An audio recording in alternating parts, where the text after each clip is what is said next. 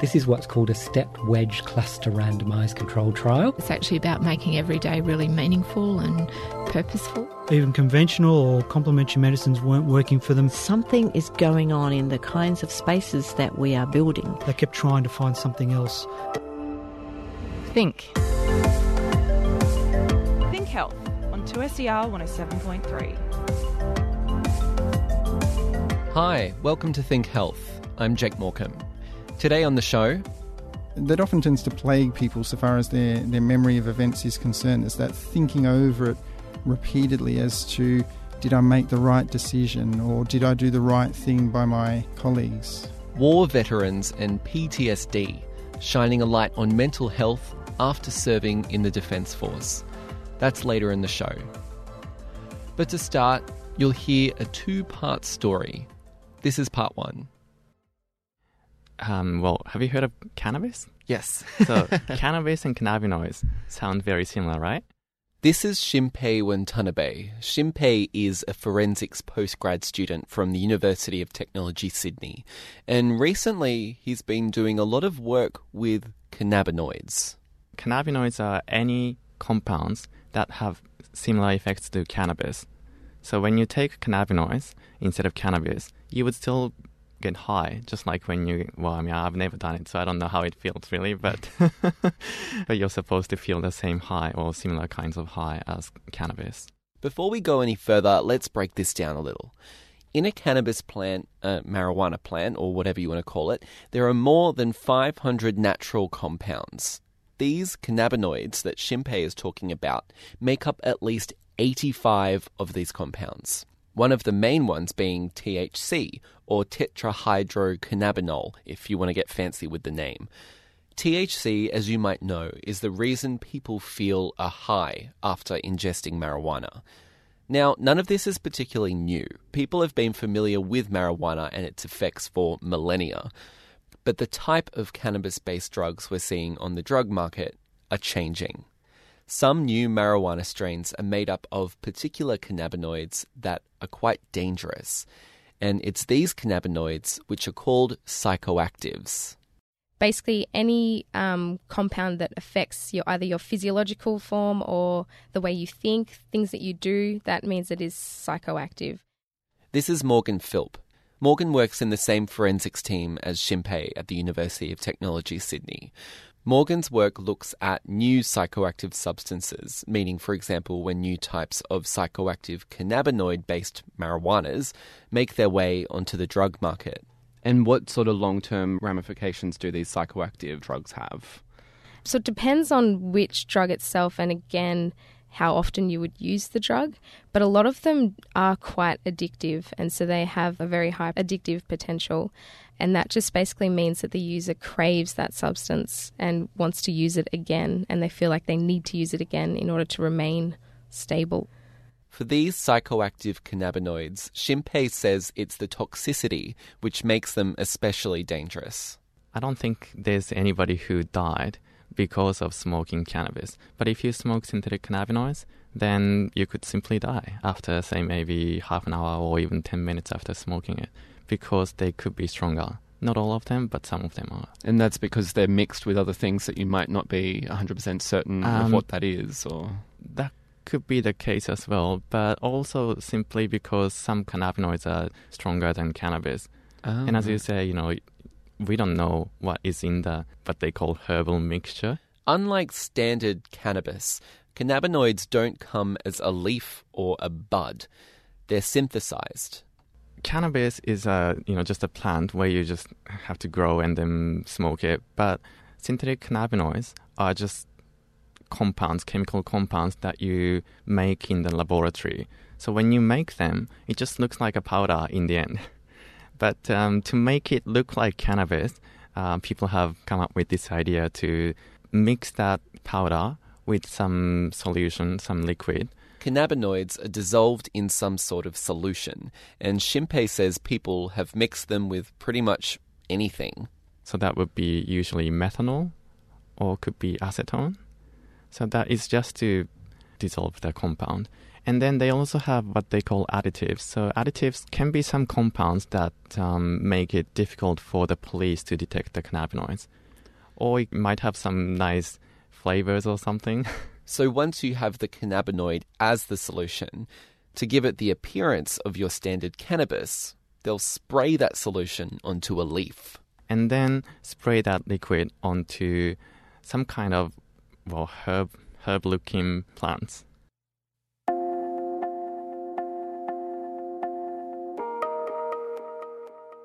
Why has this become a thing? Um, basically, synthetic cannabinoids are cheaper. So compared to uh, cannabis, well, I, since I don't smoke them, I actually don't know the price of those things. But for synthetic cannabinoids, just to get three grams of plant materials, it costs probably about twenty to thirty dollars, I think. So I would assume that cannabis, marijuana, is probably more expensive. But Shinpei isn't researching cannabinoids to compare costs. He's looking at something more specific. He's looking at how these drugs metabolize in the body. When you take drugs, police usually do um, blood testing or urine testing to prove that you have taken the drug. But blood is usually not preferred because, I mean, who wants to have their blood taken? Nobody, right? because it's less invasive, urine testing is the preferred choice. And when we do that, uh, we would normally look for the presence of cannabinoids. But when you take drugs or pretty much anything into your body, those things will change to some other things in the body. You might have heard that alcohol changed to the compound called acetaldehyde. And then it's subsequently converted to acetic acid, which is the same thing as the vinegar. If the compound, the original compound, is mostly changed to other things, then there's no point in looking for the original thing because the original thing won't be there anymore.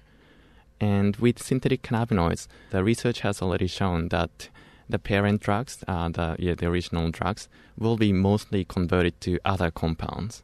That's why um, if you look for the presence of the original compounds, you wouldn't find them.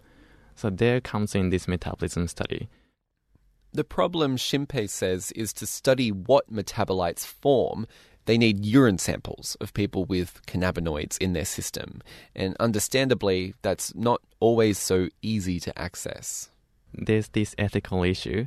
Apparently, in Germany, you can do it, but You mean like if someone gets picked up on the side of the road and you make them take no, no, no, no, sample? no. I mean, like researchers in Germany apparently can take drugs. Oh, right. yeah, Okay. by themselves and then analyze their own urine. But um, still, you know, this could be dangerous. So even in Germany, it's not very common. but uh, elsewhere, like in Australia, it's impossible to do it. So, accessing a plentiful amount of cannabinoid present urine samples isn't the way to go about it. So, instead, the common practice is to use human liver cells. Most of the drugs are changed to other compounds in human livers.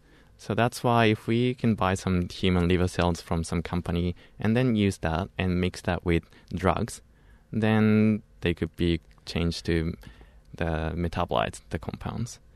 How do you get liver cells? Well, this is from the deceased peoples, I think. You know, they have agreed to um, donate their organs. So, what Shinpei would do is have a liver cell. Then he'd expose that cell to a cannabinoid based drug. As the drug begins to take effect, he'd look at what the cannabinoid is changing into as the liver cell begins to metabolize that drug. Figuring out what this newly formed compound is, Shinpei says would be a massive advantage for a number of reasons. One, if police are apprehending someone they believe to be under the influence, instead of looking for the cannabinoid, they'd look for this new compound. And two, if someone were reacting badly to the drug, they'd know what to look for to help that person. In case, you know, somebody took some drugs and became ill and sent to the hospital, then they need the hospital scientists need to know um, what these people consumed, because you know otherwise you can't really give any antidote or anything like that. So just to help those people not to die or just for any treatment, they need to know what they um, consumed. The use of human liver cells is standard in this practice, But in Shinpei's research, he's using something else fungus. So we use fungus Wow. and then we give synthetic cannabinoids to fungus and you know let them enjoy being high for a while. then they do a great work for me and then produce some metabolites. What type of fungus is it? Like, it's probably got a crazy name, but what is the fungus? Uh, the name is Cunninghamella elegans and um, crazy name. yes. so this fungus doesn't look like uh, mushroom or anything. It's more like just a more like you know fairy floss. Probably the best thing for the fungus, they can produce a large amount of metabolites more easily than the human liver cells, for example. Because with human liver cells, if we put too much drug with them, the cells can die easily, just like you know we could die. I mean, the fungus will probably die too if we put too much drugs in it. But with the fungus, because they grow, we can just prepare a very large flask and put the fungus and a lot of drugs in, and they can still, you know, do a good job. So that's why we can get a large amount of metabolites.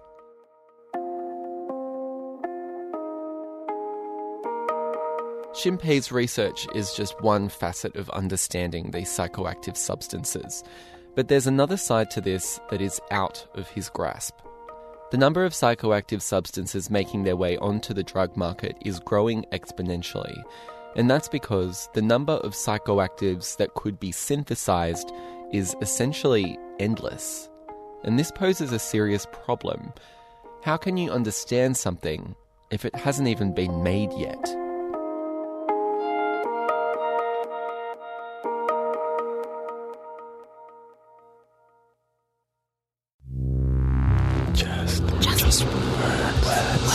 Just words. Finding the line between free speech and protecting the vulnerable. You can't say or do anything anymore, otherwise, you'll be dragged off to the law courts. Why is this the pressing issue of our time? Just Words is an original 2SER series. This new podcast goes beyond the hype and headlines of our race discrimination laws and gets the true stories from those that have used 18C of the Racial Discrimination Act and those that have had it used against them. New episodes will be released every Monday starting from February 27. To listen, just head to iTunes or your favourite podcast app and search for Just Words. Subscribe today. What do you do when your job is taken by a robot? Where does all your e waste go? How do you split your digital assets when you break up with your partner? This is Think Digital Futures. Each week, an exploration of the moral and mind boggling questions that face us in the digital age. You can listen on your favourite podcast app. Just search for Think Digital Futures.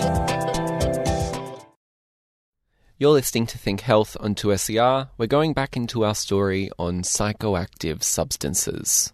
Part 2. Basically, it was a huge, hugely popular drug in New Zealand a few years ago, or several years ago now, um, because it was like a legal, well, they termed it as a legal drug. And New Zealand actually didn't prohibit the drug, so people could legally use that drug. This is Morgan Philp, who you heard from earlier in the story, and she works on the same forensics team as Shinpei. But Morgan's research field is drug detection. And why, like, how was it legal? Basically, in order to get a drug made illegal, it has to be specifically listed in the legislation. So that drug name has to be in the legislation, Well, that's how it used to be. And so if that your drug that you now have is not in that legislation, it is technically legal. So you could use it. And that is how they got the name legal highs. The drug Morgan is talking about is benzylpiperazine, or something that was initially called legal ecstasy. They were often sold as party pills in, you know, fun sort of coloured packaging that people could buy. But it is just a stimulant, so it's very similar to um, MDMA or amphetamines. This legal ecstasy is a psychoactive substance, but it wasn't until more people became aware of it that it was criminalized. Because it just wasn't ever misused or used as a drug, like a recreational drug, if you want to call it. And so it was never thought to put it on the list. So when we say like new drugs of abuse or new psychoactive substances, doesn't really mean that they are brand new, never been invented before. It just means that they've never been misused in this sort of way, and so they were never thought to put on our drugs legislation. Can this one be misused? Definitely, yeah. So now this drug in particular is on our legislation in Australia, and so are a number of other substances now as well. The problem with some of these new psychoactives is their structures are ever changing, meaning new psychoactive drugs can continue to be synthesized in new ways, with minute changes to their compound structure and what they're made up of.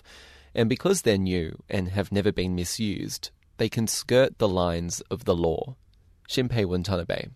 So basically, new compounds are constantly coming out, and so when they come out, we forensic scientists or police uh, try to analyze, like investigate those new drugs. But as we are analyzing those drugs, the new new ones come out. So this is the cat and mouse kind of thing.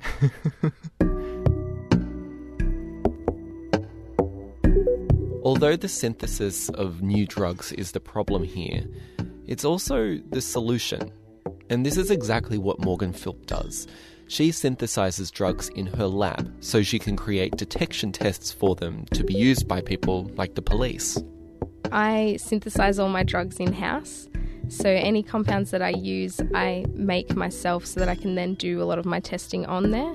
I also do a lot of testing at the AFP, so they have access, obviously, to all compounds I need. And so, I will do a lot of my testing at the federal police. That's crazy, though. Yeah. So, what, like, you go into the police department and Yep. they say, look at this. yeah, pretty much. So, they just give me, they have like hundreds of drugs there for me to test to see whether my chemical reaction that I developed works on these compounds. And so, what's the step one that you've got either something that you've synthesized or you've gone to the AFP and you're testing something? What are you actually doing in practice? So this is where it goes back to the chemical nature of these substances.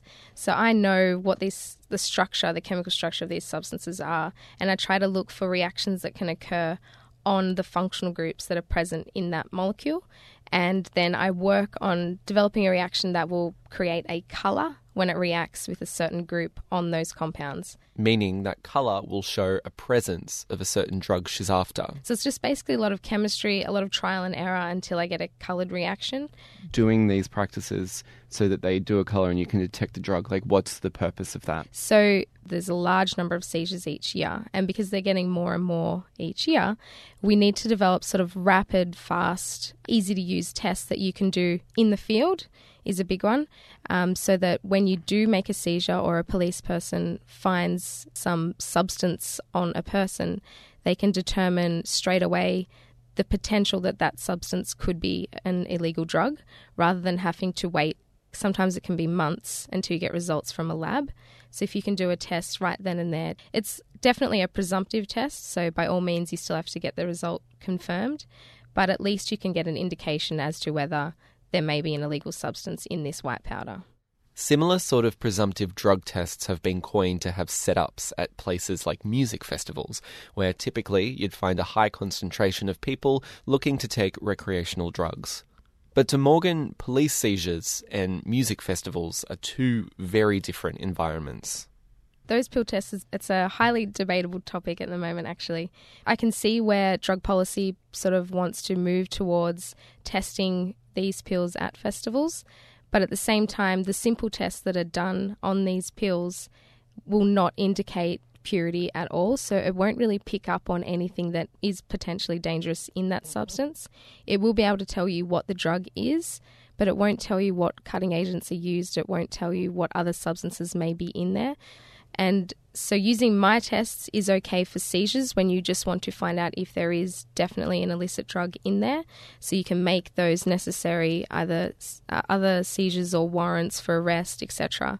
But when you're pill testing at a festival, you've got someone's life in your hands based on your result saying that, oh, yes, this drug has methamphetamine in there. And there may be other, definitely high amounts of other chemicals in there that I've not told you about because I don't know from my presumptive test. And I can see it would probably lead to problems where if people then go and take the drug that they've had pill tested and then something happens to that person, because then who is the onus of if something goes wrong, who has that responsibility? Morgan Philp, PhD candidate in the Faculty of Science at the University of Technology, Sydney. And that was the second part of a story on new psychoactive substances. Head to 2ser.com forward slash think health to listen to the full story if you missed the beginning. One quarter of people who are exposed to traumatic events will develop PTSD. That figure comes from Sane Australia, a national mental health charity. Post traumatic stress disorder can present itself in a number of ways through disturbing thoughts and feelings, nightmares, changing interactions with people, and it can also turn into other mental health disorders, such as depression. Normally, those who develop PTSD have been exposed to traumatic events such as sexual or physical assault, a traffic collision, near death experience, or have been engaged in warfare, David Berle is a senior lecturer in clinical psychology at the University of Technology, Sydney, and has been researching the experience of PTSD for those who've worked in a war zone. Of course, as you can imagine, a number have experienced very upsetting and confronting scenes through their work, and not only situations where they've been in danger, but also morally confronting and morally challenging situations. So, for instance, being exposed to situations that challenge a person's sense of justice in the world. For instance, if a person has witnessed a horrific or heinous act by others that hasn't necessarily been threatening or dangerous to them per se, but nonetheless has led them to question their broad sense of meaning in the world and, and in humanity and other people. So sometimes they talk about that. And, and also, another key theme is the difficulty adjusting when people return home, especially home from deployment. If you can imagine, while on deployment, people are very alert, fight or flight response, as we call it, that's active while they're on deployment. They're, they're prepared for danger constantly, 24 7. And that's adaptive. That's helpful when people are on deployment. It helps to keep them safe. But when they return home, they often say that it's very difficult to shut down that process, to to step back from it, to wind down and return to normal civilian life, as it were. How might what they're telling you or their experience of that compare to someone who hasn't served in the armed forces or hasn't served in defence? There are some similarities between people who have served in the Defence Forces and emergency services personnel, who, in that both of those professions have often involved people being exposed multiple times to and repeatedly to potentially traumatic or upsetting experiences. So there's a question of, if you like, the, the dose of trauma that people receive. On the other hand, for civilians who, who aren't working in those professions, traumas are more likely to be one off or less uh, routine in terms of day to day activities. So it can affect in that way, and it can also affect them so far as, as I was saying earlier, that moral component to it where people can start to kind of question the kind of morality of things that they've experienced and witnessed. So it might not necessarily be something that's danger related, like a car accident might be for a civilian or an assault might be for a civilian, but it might be something that, that leads them to more broadly question the nature of, of humanity and the nature of the world. And that seems to contribute to and, in some ways, potentially maintain PTSD symptoms for people. And has someone expressed that to you firsthand, that question of morality? Yeah, it's it's something that's often often brought up. Uh, sometimes it's that sense of of reflecting back. In the jargon, we call it counterfactual thinking. Sometimes it's easy for people after an event to kind of reflect back on the decisions they might have made in a particular situation and and to wonder whether they made the right decision at the right time, things like that. So that often tends to plague people so far as their, their memory of events is concerned. Is that thinking over it repeatedly as to did I make the right decision or did I do the right thing by my colleagues? How do you kind of affirm for them that this is what's happening now and it's okay now? And how do you kind of imprint that upon someone, or, or can you not always do that? Some of it through the process of therapy, some of it comes from just the kind of implicit associations that are formed. So, far as um, if a person's seeing a clinical psychologist in a therapy office, that very environment, hopefully, if we're doing our job correctly, starts to become associated with a sense of safety. And that sense of safety very much contrasts with what their memories might be telling them about the risk of danger, things like that. So, a lot of it comes back to the the therapeutic relationship, as we call it, the clinical psychologist's ability to establish a really trusting, strong sense of rapport with the person, so that they can really start to process the fact that what's tormenting them are memories themselves, not actual danger that's happening in the here and now. Have you spoken to any Anzacs or any family of Anzacs?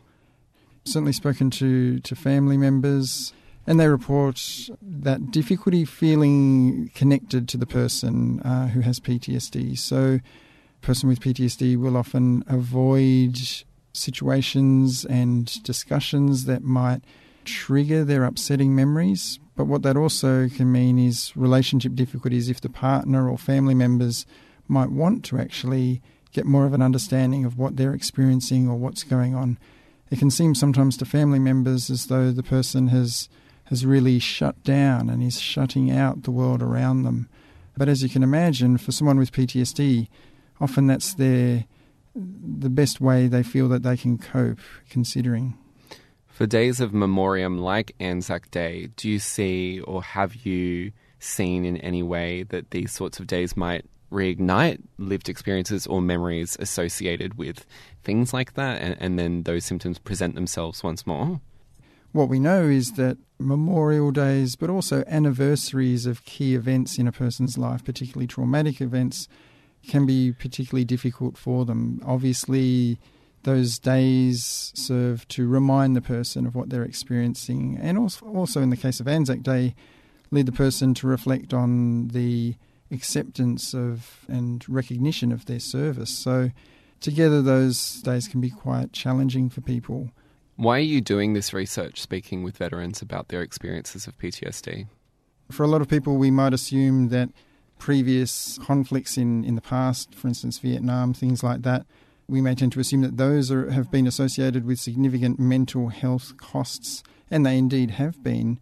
But I think it's a bit under recognised these days that many Australian Defence Force personnel still going repeatedly on, on deployment to to various places, sometimes in peacekeeping roles, sometimes in conflict situations, and there doesn't seem to be quite the recognition that these days trauma is still playing a significant role in terms of their overall adjustment and especially their adjustment after going on deployment. David Berle, Senior Lecturer in Clinical Psychology in the Graduate School of Health at the University of Technology, Sydney. That's all we have time for today on Think Health. If you'd like to find out anything more about today's show, head to 2ser.com forward slash think health. Make sure you subscribe to Think Health on your favourite podcast app. We're also available on iTunes. Think Health is a collaboration between the University of Technology Sydney and 2SER. I'm Jake Morcom. See you next time.